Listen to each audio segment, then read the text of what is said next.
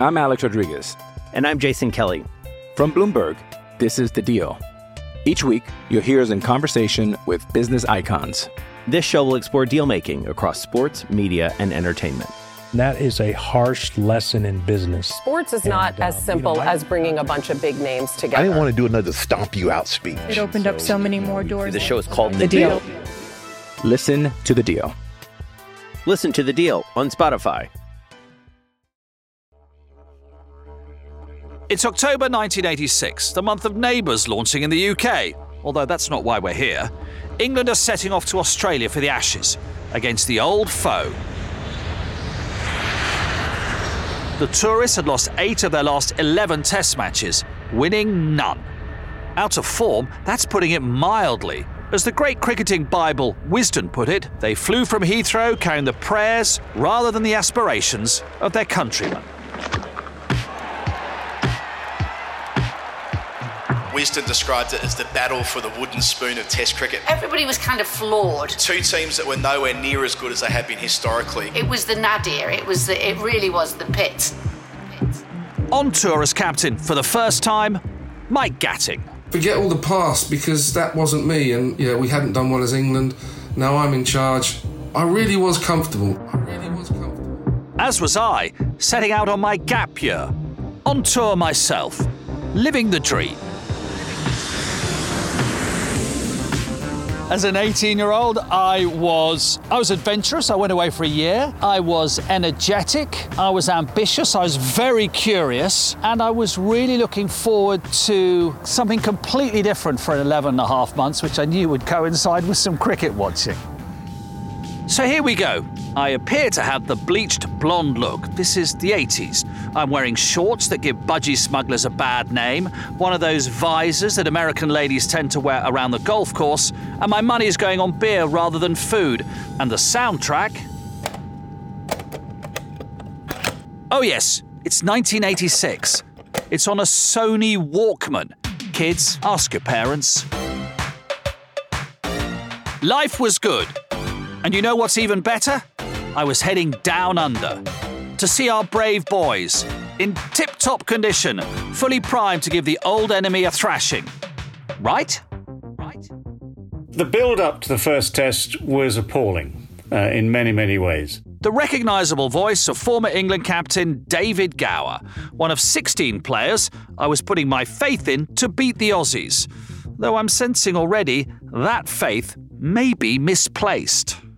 When you've got a, a month or so to prepare for the start of something as vitally important as an Ashes series, I suppose for some of us there's a feeling, well, you just you know, peak at the right time. Um, you know, just get going you know, nicely, peak at the right time. The, the great temptation in that era, so here we are, mid you know, mid 80s, in that era, wherever you went, whether it's West Indies, Australia, you know, wherever you went, the I suppose the view was you don't want to miss out on enjoying the country, enjoying the culture, uh, just enjoying the whole experience. So, Australia being what it is, a very sociable country, great country, uh, you know, fantastic place to visit. Then, you know, for the first month or so, you just take advantage. You just act normally, um, as if you were playing, say, county cricket at home. I was comfortable. The guys that I got playing in my team were, in my mind, the guys I wanted on that trip. They really were, and there were some young guys in there. There were some some really experienced guys, and I wasn't actually thinking too much other than, you know, I, I'm I'm comfortable. I really am. But you know, sadly, all that melted away quite quickly in the first three or four weeks, which was quite extraordinary. Melted away? Well, that's one way of putting it. Perhaps washed away by tsunami of alcohol. We played lots of like what they term country 11s. Like we played against the Queensland country 11 up at a place called um, Bundaberg. Ah, Bundaberg. Thanks for the reminder, Gladstone Small. Bundaberg in Australia is even further north where they grow sugarcane. And, um, and they grow the rum. That's where they make rum. Brilliant. So this is going to end well. Rums, not runs. Perfect prep for the first match of the tour. We had to play, in those days, we had to play the country games as well as the state games. We were sent to Bundaberg, which is not necessarily unpleasant. It's not like being sent to Alcatraz or anything like that. Um, but it was sent to Bundaberg, which is the home of sugarcane, and sugarcane produces Bundaberg rum. And the night before this two day game, we were taken to the Salter Oval, where there was a reception from the local Bundabergians, um, which involved a bit of poetry, involved a lot of Bundaberg rum, and um, there was apparently food, but I failed to notice that apparently. So what happened was, I mean, this this is actually a recurrent theme through the last forty years of my life, where I stood next to a fellow called Botham and said, "My mate Bergie says that if you drink rum with dry ginger, you don't get pissed." And this was an experiment to prove, one way or another, what the validity of that statement was. So, several hours later, we proved that actually, if you drink a lot of rum, however much dry ginger you mix in with it, you get incredibly pissed. And of course, drinking with Botham is never a good idea unless you drink at your own slow pace compared to his very, very thirsty pace. It was a bit of a strange move on his behalf. He's normally reasonably sensible. It's uh, Ian Botham here, known to all of you lot as Beefy. He came, walked up to me and said, I challenge you. I said, challenge me to what? He said, rum. Uh, and that's about the last sensible words that came out of his mouth. So, yes, I confess sadly that I was escorted, no, no, no, not, that's not the word at all, dragged out of the Salter Oval back to the bus. There was sort of a line of feet dragging, two feet being dragged across the gravel car park into the bus where I didn't feel at all well. Yeah, he was in a bit of a mess and he tried to get off the bus in the wrong town. I mean, it was.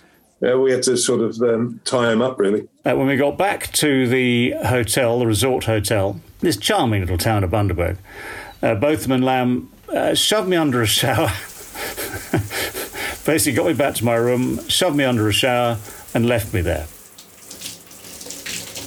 And at the appointed hour of 8.30 i think it was that's the time for most meetings of a serious nature at 8.30 in the morning we were uh, all up in front of the beak up in front of the management because the the previous evening's pep talk from mike gatting uh, you know, from the captain, from the management, was okay. We've had a bit of fun, blah blah blah, etc. etc. We've got the first game starting here. Let's start as we mean to go on. In other words, let's be professional about the art of playing Ashes cricket. Let's prepare to be in top nick by that first Test match. So this sort of performance from a senior player was completely, utterly totally the wrong thing, which I have to hold my hand up, confess, and say I misjudged it. Put it down to early nerves. Despite the experience of many, many tours, despite knowing Australia like the back of my hand, just put it down to nerves. It was just, it was not a glorious moment. I thought it was a Carlsberg tour. that's how I that's how I describe it when I talk about it. Phillip DeFreitas, uh, ex-England cricketer. In fairness, Bundaberg was a gentle easing into the tour and a match against a local side. But when things move up a level, matches against state opposition, the tourists are in for a shock.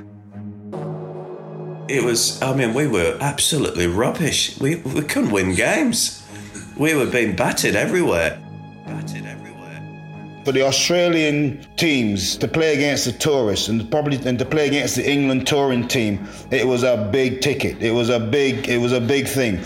So hence, in those before test games or even in between the test match games, was like a mini test match because those guys wanted to beat you up. And beat them up they did. First, Queensland in Brisbane, five wicket defeat for the tourists. South Australia was actually an England win before an embarrassing display in Perth in Western Australia. And that was just on the pre match night out. Is that the.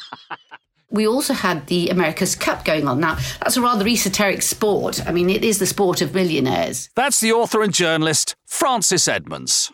That was great because, you know, those guys were there for years. They, they, they set up shop years in advance of the America's Cup. Um, they've all they had their own club, the White Crusader Club. It was an open invitation for the England cricket team to be there. We had the America's Cup. We got invited, myself, Emburey and Gower. Alan Lamb was there. Likewise, Ian Botham. And Beefy also. And it gets a bit ugly. And... Uh, it ended up quite a, a, big night, and then Beefy, Beefy was sort of arm wrestling one of their crew that was had a bust leg or something. He was considerably bigger than me, but I'm a stubborn bugger. And uh, I thought, well, let's hang in there. And both of them fell off their bar stools onto the coffee table, broke this massive big coffee table. And then this is when Beefy wanted a limo all over. He had a sponsored limousine. So we managed to pile him into the into the limo, take him back to the hotel. We went into the sort of tradesman's, got him in that thing, took him up. He said he wanted to go and see um, Laurie, our physio, Laurie Brown. So we took him through there, opened the door and sort of pushed him in. I think he may have spent the night with Laurie, sort of drinking scotch at that stage. He didn't need any more. Well, Laurie um, used to treat me last, and we used to have a, a nightcap, which was great. And uh, so he'd always put me on last shift, and then we'd have a nightcap, and usually it's time to crash it and you know get some kip anyway. So yeah, there was that kind of tour. The following day, we were playing against Western Australia, and uh, well, I think Gower got naught, I got naught, and then Botham went out to bat. But um, the 12 man had to go meet him sort of halfway because he had forgot to take his bat with him. So, listen, the guys had a bit of fun and, uh, you know, both off and on the field. And I think um, if you looked at our warm up games, uh, they were shocking.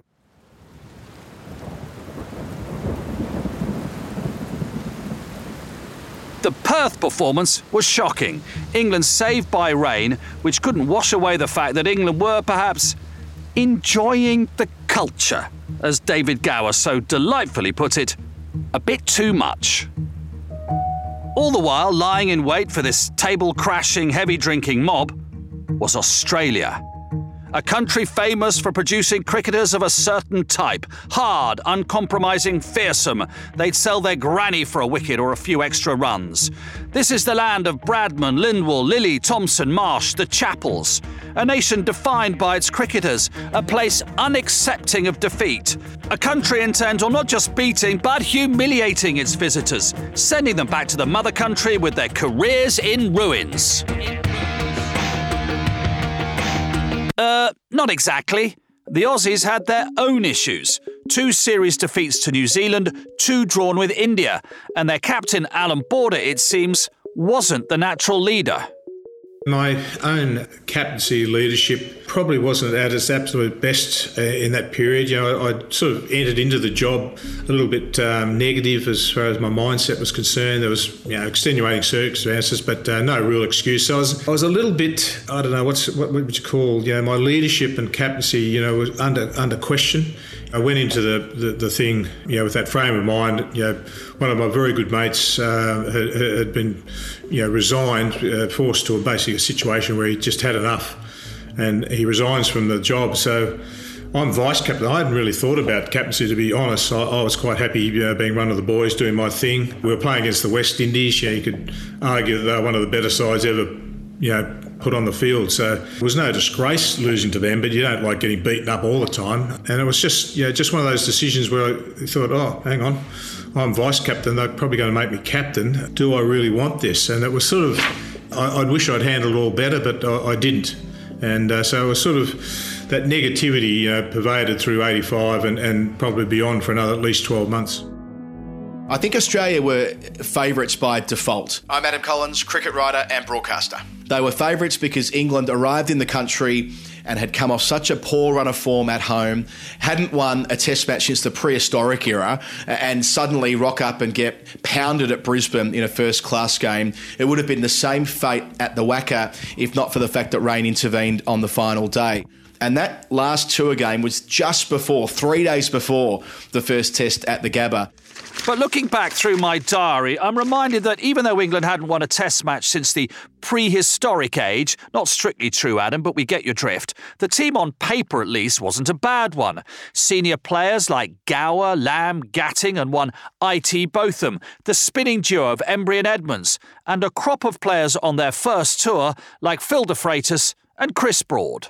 I think it was very significant that a lot of the senior players who had been on a tour before, certainly an Australian tour before, didn't seem to be taking the prelims terribly seriously. Summed up really by the amount of alcohol and socialising that was done prior to the first test match. Uh, and really, for us lesser lights, uh, younger first tourists, it was difficult to focus on those games when there wasn't really the focus from the senior players that I was expecting and, and some of the other guys was expecting. I thought I was having the great, the greatest time of my life. I thought this, I thought this was terrific. I, I just presume that's how tour is. That, that's what it's all about. Uh, and I, you know, there is there were there were side you know part of me were thinking well you know I'm on tour with England this is quite serious but the other side thinking this is great fun as well. I'm Alex Rodriguez. And I'm Jason Kelly. From Bloomberg, this is The Deal. Each week, you'll hear us in conversation with business icons. This show will explore deal making across sports, media, and entertainment. That is a harsh lesson in business. Sports is not And, as um, simple you know, I- as bringing a bunch of big names together. I didn't want to do another stomp you out speech. It opened up so many more doors. The show is called The Deal. Listen to the deal. Listen to the deal on Spotify.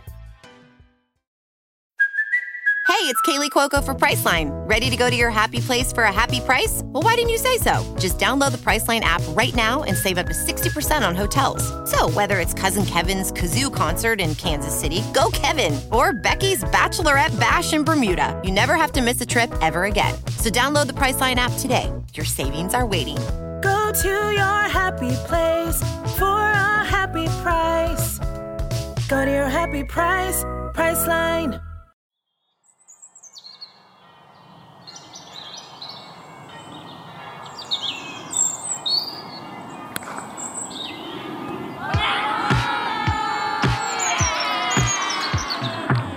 My life, in many ways, certainly my summer life, was shaped by cricket from the word go because my dad had started a club at university. Dad really was the driving force behind a club which still goes 65 years later. Everyone wanted to play for him because he was very gregarious, it was great fun, and I think he would be.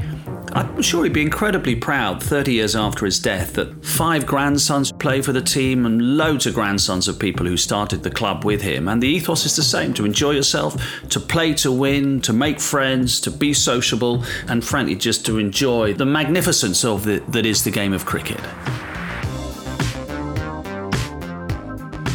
In the build up to the first Ashes test in 1986, England were not magnificent. I mean, we were absolutely rubbish. We, we couldn't win games. We did have a rather fun time for that first month. It all led to one of the most famous indictments of a cricket team ever committed to newsprint. We were written off by everybody at the start of that Test series, including the late man Johnson, who mine and he, you know, we're talking broadsheet here and a good writer, not tabloid stuff, fish and chip wrappers. And he actually said uh, the only problem with this England side is they can't bat, bowl, or field. Well, considering we actually held the Ashes at that stage as well, it was a bit of a damning article. So that probably certainly got me fired up.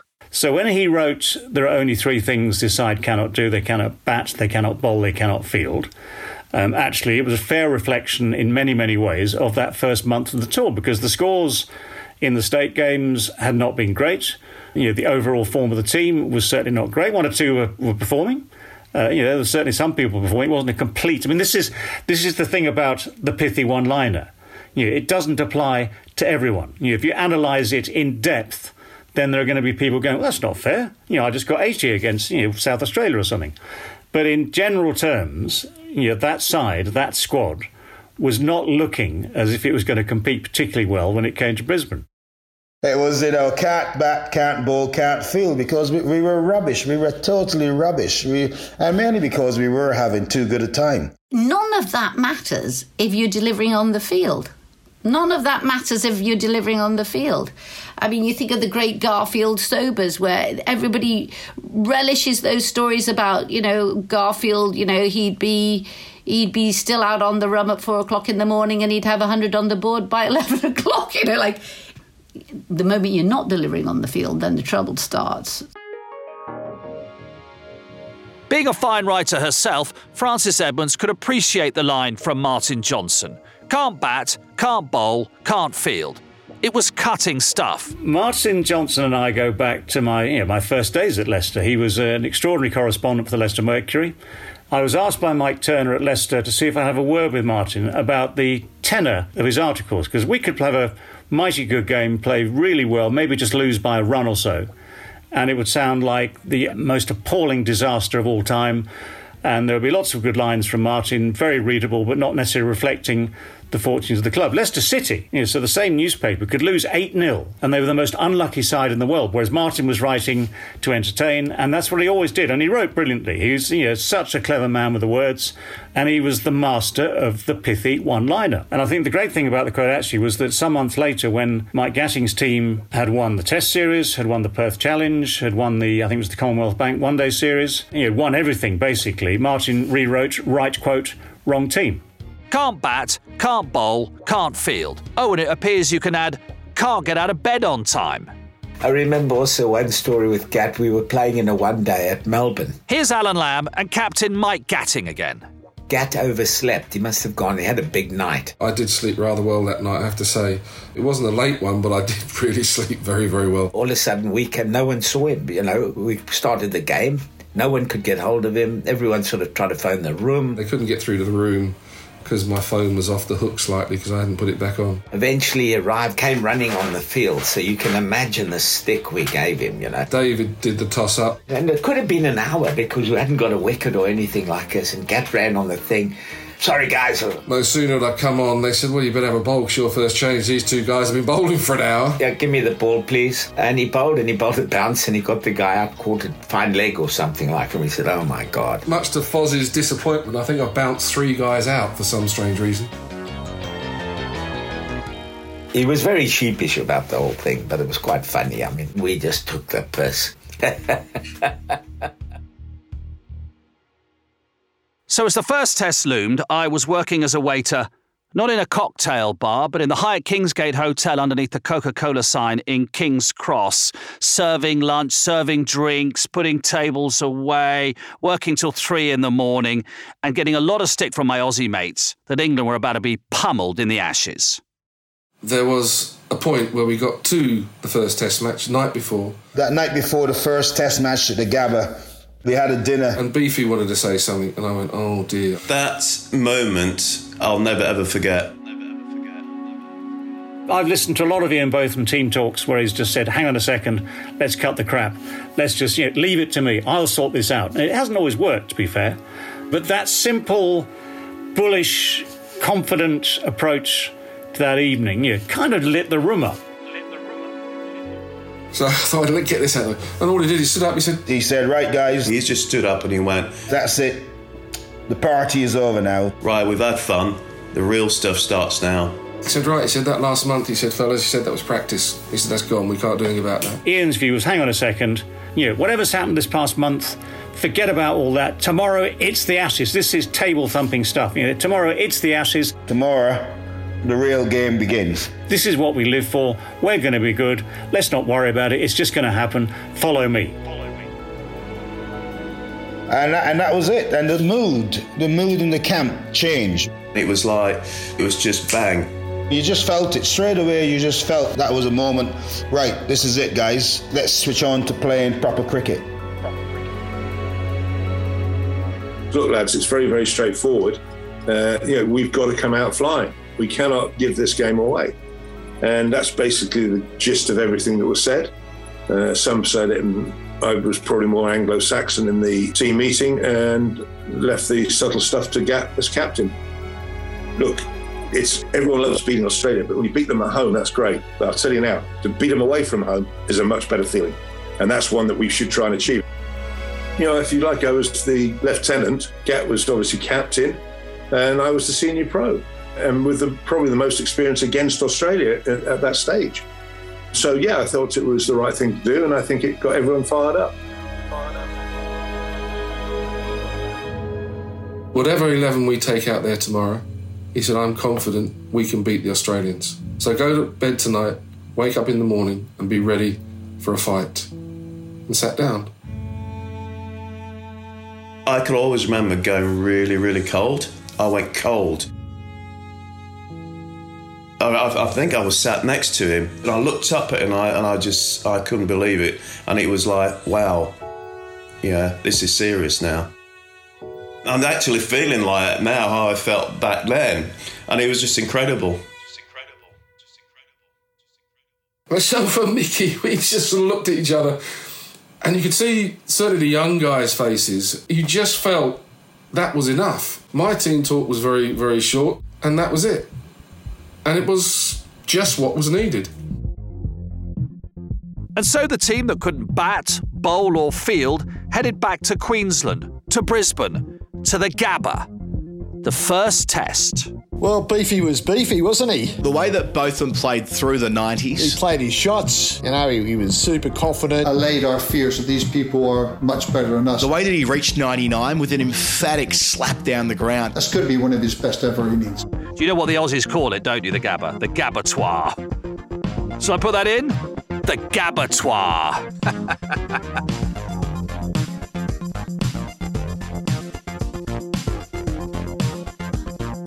Inside the Tour, The Ashes is presented by Mark Pougatch, original music and sound design by Lee Sperry, additional music Dan Compton, produced by Jonathan Overend at 9419 for Audi.